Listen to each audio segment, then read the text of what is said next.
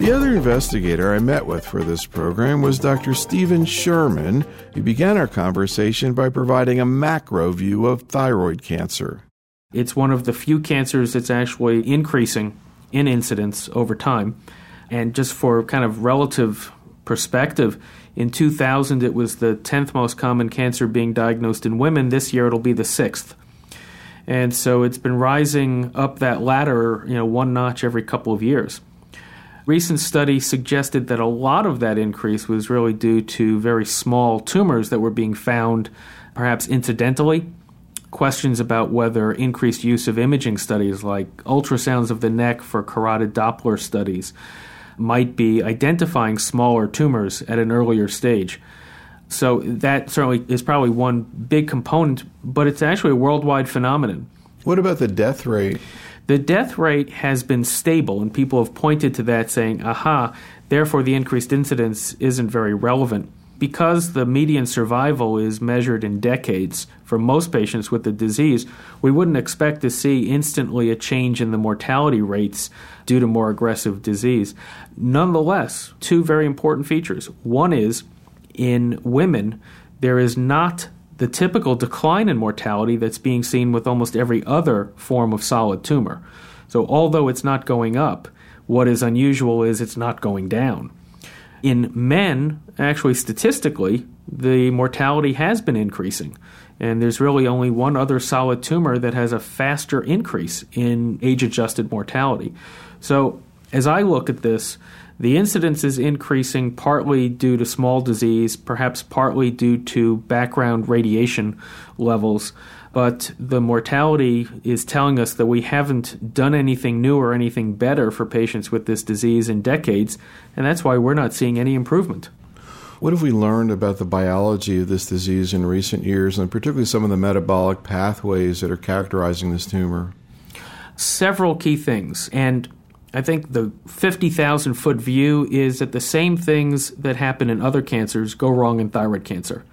And, you know, our traditional endocrine view of looking at thyroid cancer as something special probably has hurt us more than helped us in approaching the disease.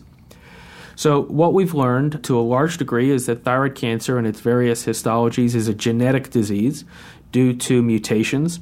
The mutations can be inherited such as in familial medullary thyroid cancer or multiple endocrine neoplasia type 2. More commonly, these are somatic mutations. And in papillary cancer, the most common subtype, at least 95% of these cancers are due to a single activating mutation in one of three different genes. And these genes are all linked in a common signaling pathway, the MAP kinase signaling pathway. So the most common mutation is called BRAF, BRAF, and this is actually the same mutation that is seen in melanomas.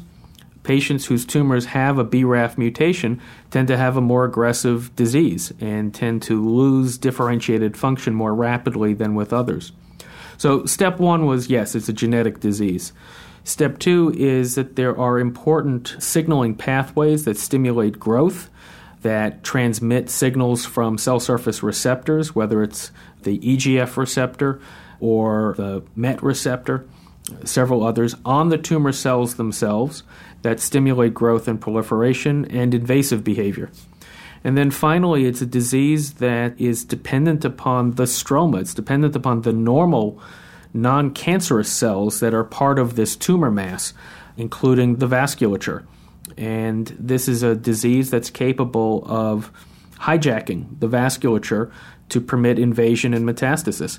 So each of these three fundamental properties of cancer that happen in colon and lung also happen in thyroid, and they represent potential means for treating the disease because we can try to target the gene or the abnormal protein that comes from the mutated gene. We can try to interrupt the signaling pathways, or and or we can manipulate the normal tissues that support the biology of the tumor. It is true that no matter where you go in oncology, you hear these types of molecular machinations, and oncologists trying to figure out, you know, what it means.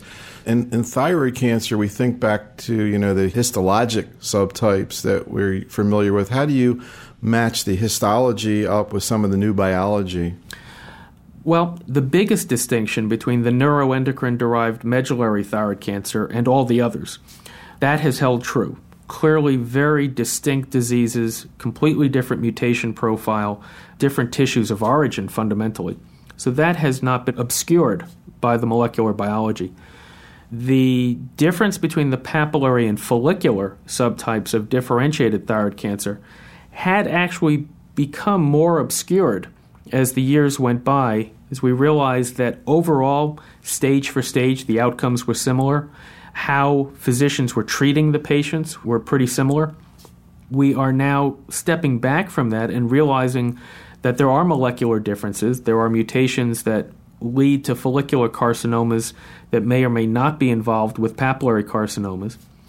And then some of the unusual subtypes of the disease, say the Hürthle cell thyroid cancers, which have historically been classified as follicular tumors.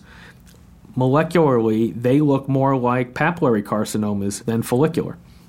So it is helping us understand a bit more. Finally, there is the subgroup of patients whose tumors go on to de differentiate and lead to anaplastic thyroid cancer. And there is an accumulated set of multiple genetic defects, probably, that end up with this highly aggressive, fulminantly growing tumor.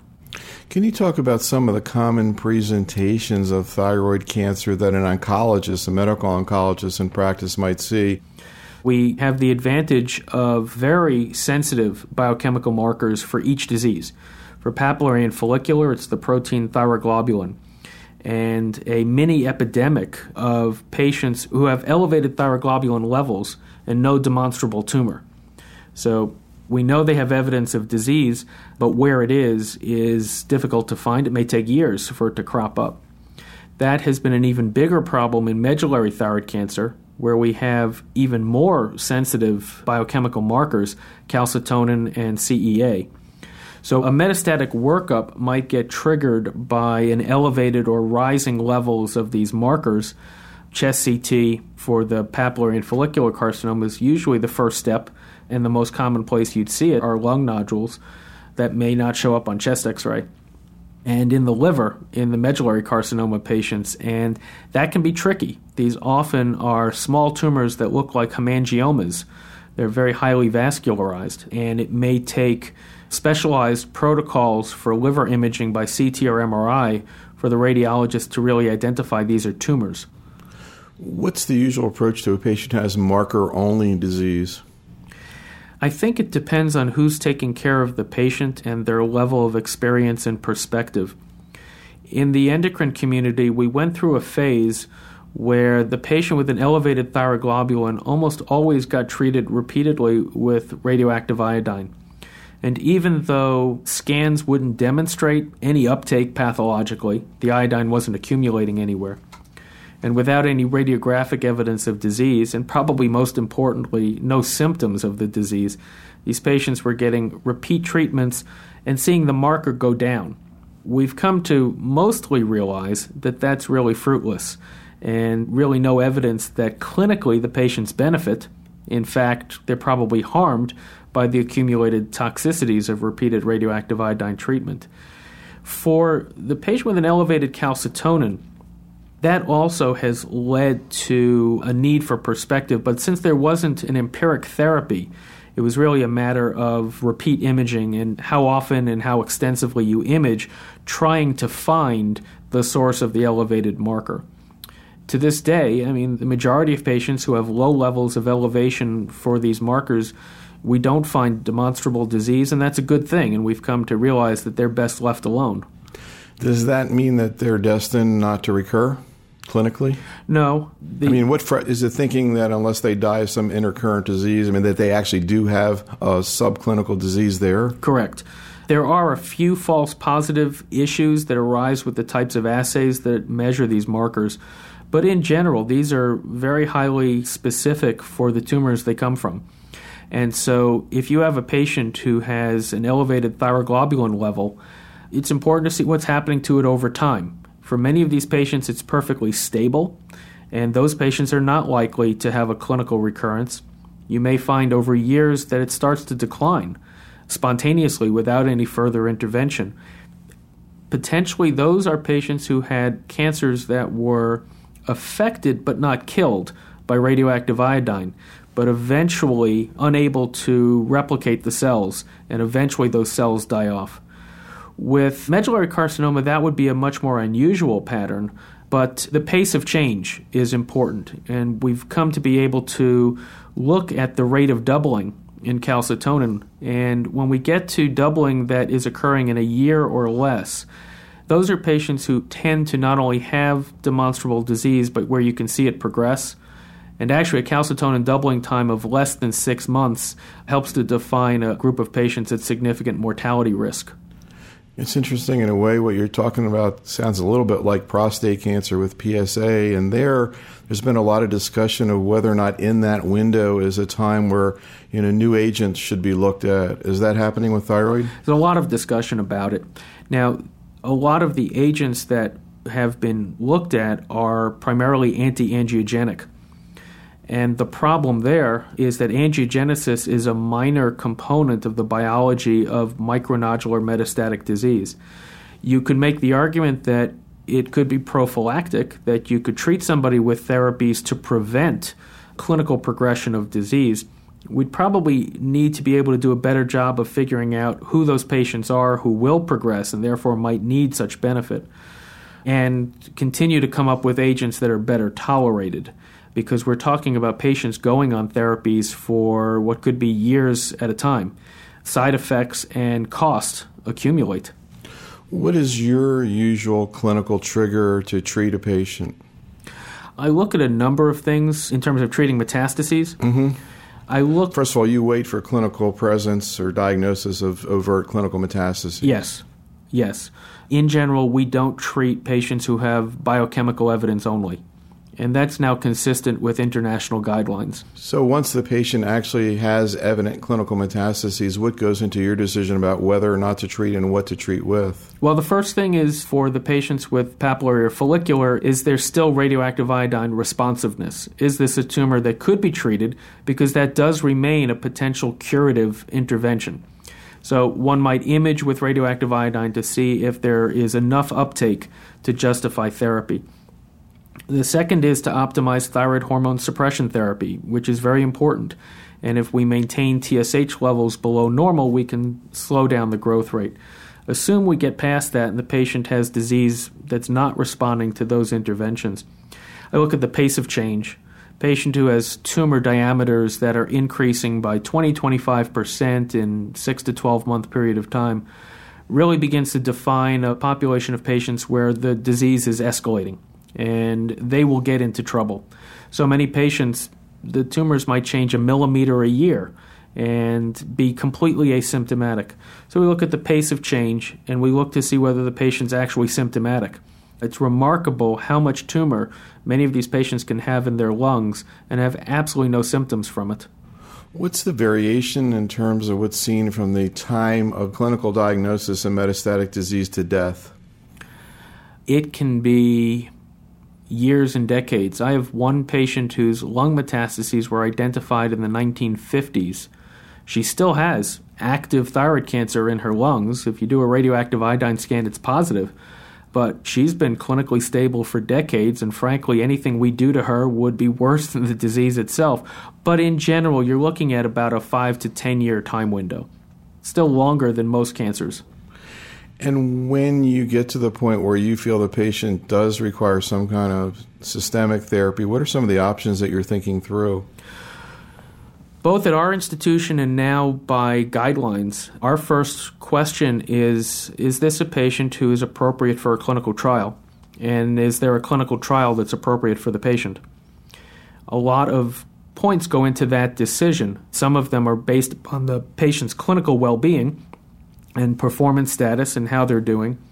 Some of it may depend upon the biology of the tumor. We are now beginning to do genotyping of certain metastatic tumors to try to identify what types of therapies potentially would be more effective. There are practical limitations. You know, if the patient comes to me from the middle of Nebraska and we're following them for their thyroid cancer, and there's no clinical trial that is realistically near them, that's a huge problem. Insurance logistics. So, a lot of that goes into it.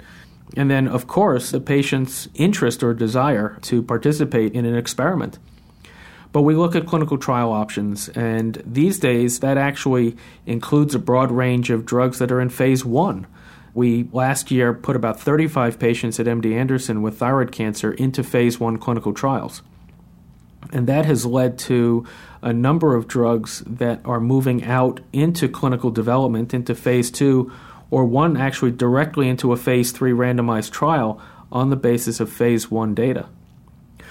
When we have patients who don't qualify or who don't want to be in a clinical trial, but they need therapy, we and many of our colleagues in the academic centers are beginning to use off label drugs such as sorafenib or sunitinib.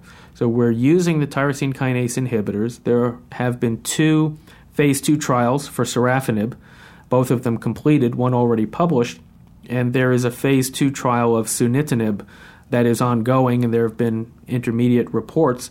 So many of us are starting to use these drugs in patients who would qualify for clinical trial in terms of this is the sort of patient we would think about it. They need some therapeutic intervention. And could you review the clinical data we have available? Let's start with both of those agents and maybe get into some other ones. So, both of these are drugs that are oral tyrosine kinase inhibitors. They have multiple targets probably most important is their ability to inhibit VEGF receptors, vascular endothelial growth factor receptors, and therefore target angiogenesis. They also have some inhibitory activity against one of the kinds of mutations that triggers papillary and medullary thyroid cancer, the different types of RET mutations. But the fact that these drugs seem to work in tumors that don't have RET mutations as well as data from other drugs that don't attack RET at all, suggests that the most important target really is the role of angiogenesis. What do we know about the efficacy data for both of those agents? To understand the phase two trial data, you have to realize that there are some differences in eligibility for the trials that have been done and somewhat differences in how efficacy is being assessed. So they're not necessarily directly comparable, unfortunately. But if we look at the two sorafenib trials, one had a requirement for patients to have progressive disease of some variety, not well defined. The other one didn't. One study required two successive sets of scans confirming response, whereas the other one did not. With those differences in mind, we're looking at about a 25% partial response rate. Now, if that's a patient who has had stable disease all along, then that's about the best benefit that they're getting. If you're looking at patients with progressive disease, though, then you also consider the percentage of patients who are stabilizing, where you're at least changing the course of the disease to some degree. And with these drugs, as well as others, what we're seeing is probably about 50% of patients either stable for at least six months on therapy or having a prolonged partial response.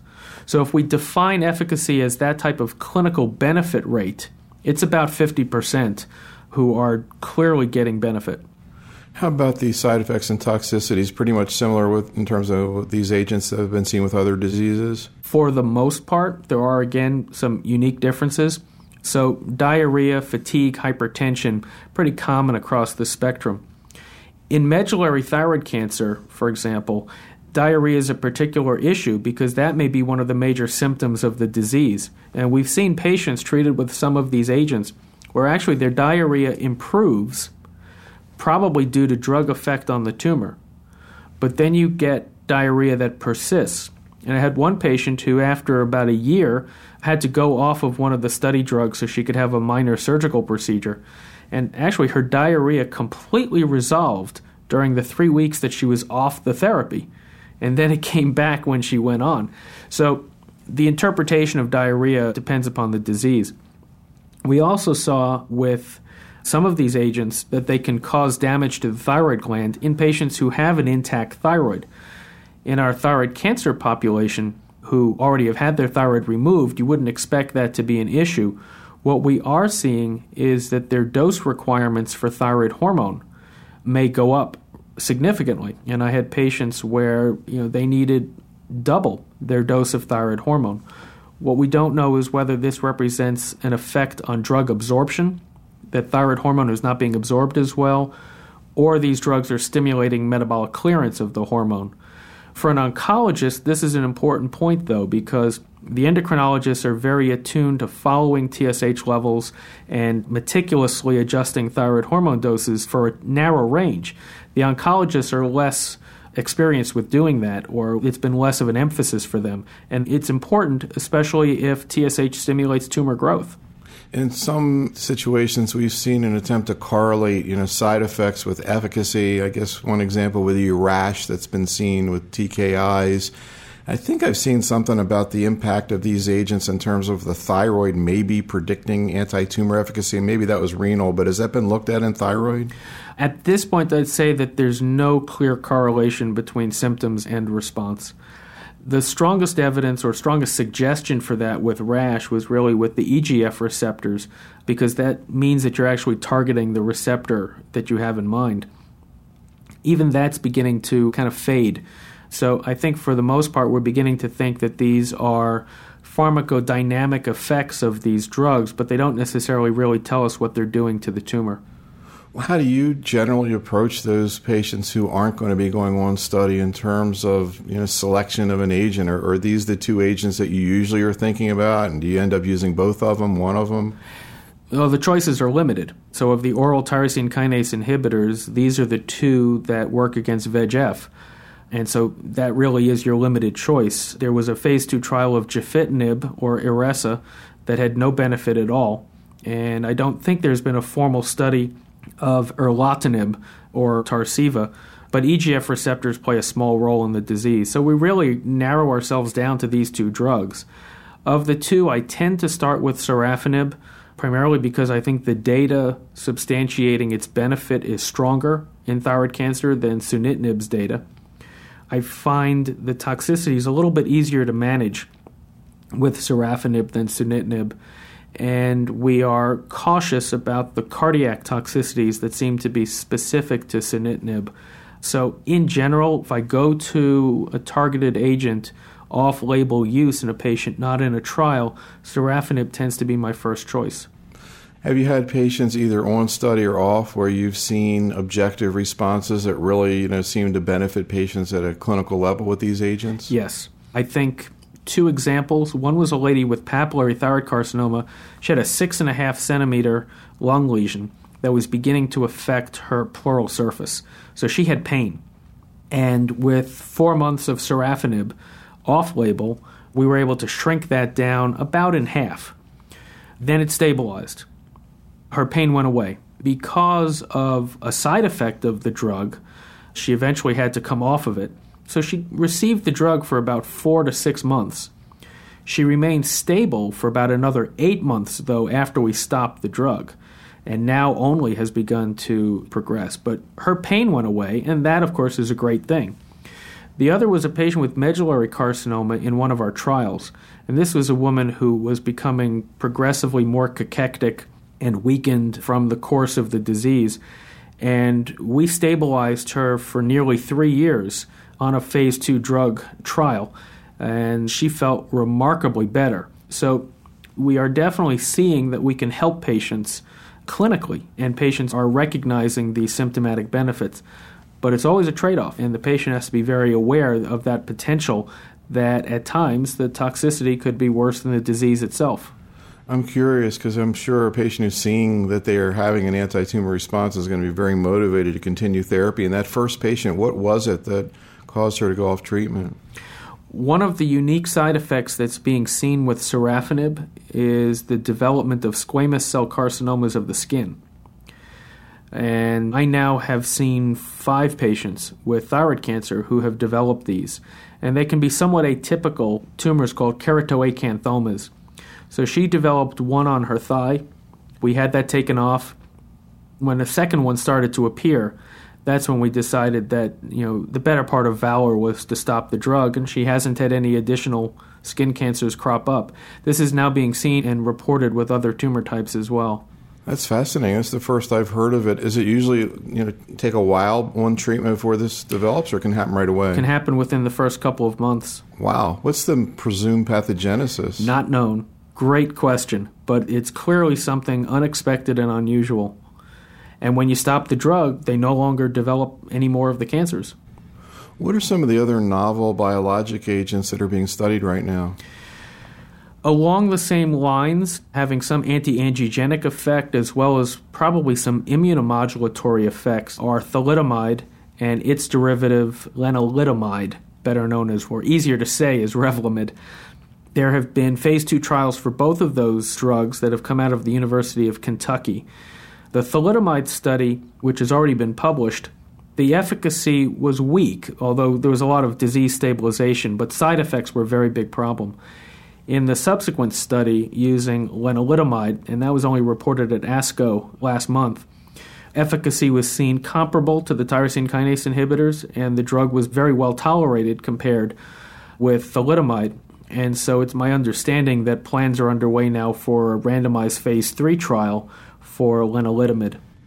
What would be the design? The design that is ongoing now for any of the studies that have moved to this point is randomization of the new drug versus placebo, and the primary endpoints being progression free survival. At this point in time, adriamycin or doxorubicin is the only approved drug for treating metastatic thyroid cancer, and that's based upon data from the 70s and early 1980s that would be laughed out of the FDA at this point now. Very weak evidence from small studies and so the Food and Drug Administration has accepted the premise that there is no approved agent with any significant effectiveness. We also have showed them data from some of the clinical trials we've done that there is no standard regimen that patients get treated with in terms of cytotoxic chemotherapy. The patients who are coming into these trials who have been treated with chemotherapy, it's a veritable alphabet soup. So they've accepted the premise that there is no effective or standard regimen and therefore a placebo controlled trial would be an appropriate and ethical study to determine if patients are doing better than just supportive care. So, are there situations where you'll utilize chemotherapy or doxorubicin outside a protocol setting patients with a metastatic disease? Certainly, and we continue to use some cytotoxic therapies, far less than we did before.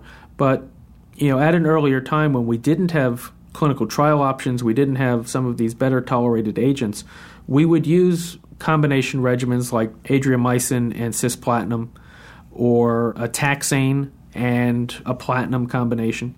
Gemcitabine got a lot of use for a while, and these would be used on the basis of anecdotal experience more than anything else. What are some of the other novel agents that are being looked at in thyroid cancers and that you think maybe over the next few years could enter, you know, sort of clinical care? Looking at some of the other mechanisms that appear to play a role in the biology of the disease. So, if we look at papillary carcinomas, for example, that process by which they lose responsiveness to radioactive iodine, one of the main sets of steps are probably epigenetic modifications to the histones, to the DNA that aren't, frankly, mutations, though. And the use of epigenetic modifiers is of great interest.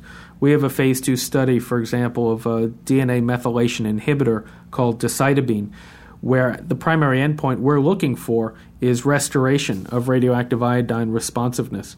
And there have been several studies ongoing of different types of agents that target PPAR gamma or retinoid receptors, all with that same idea that they may be able to enhance the redifferentiation of the tumors.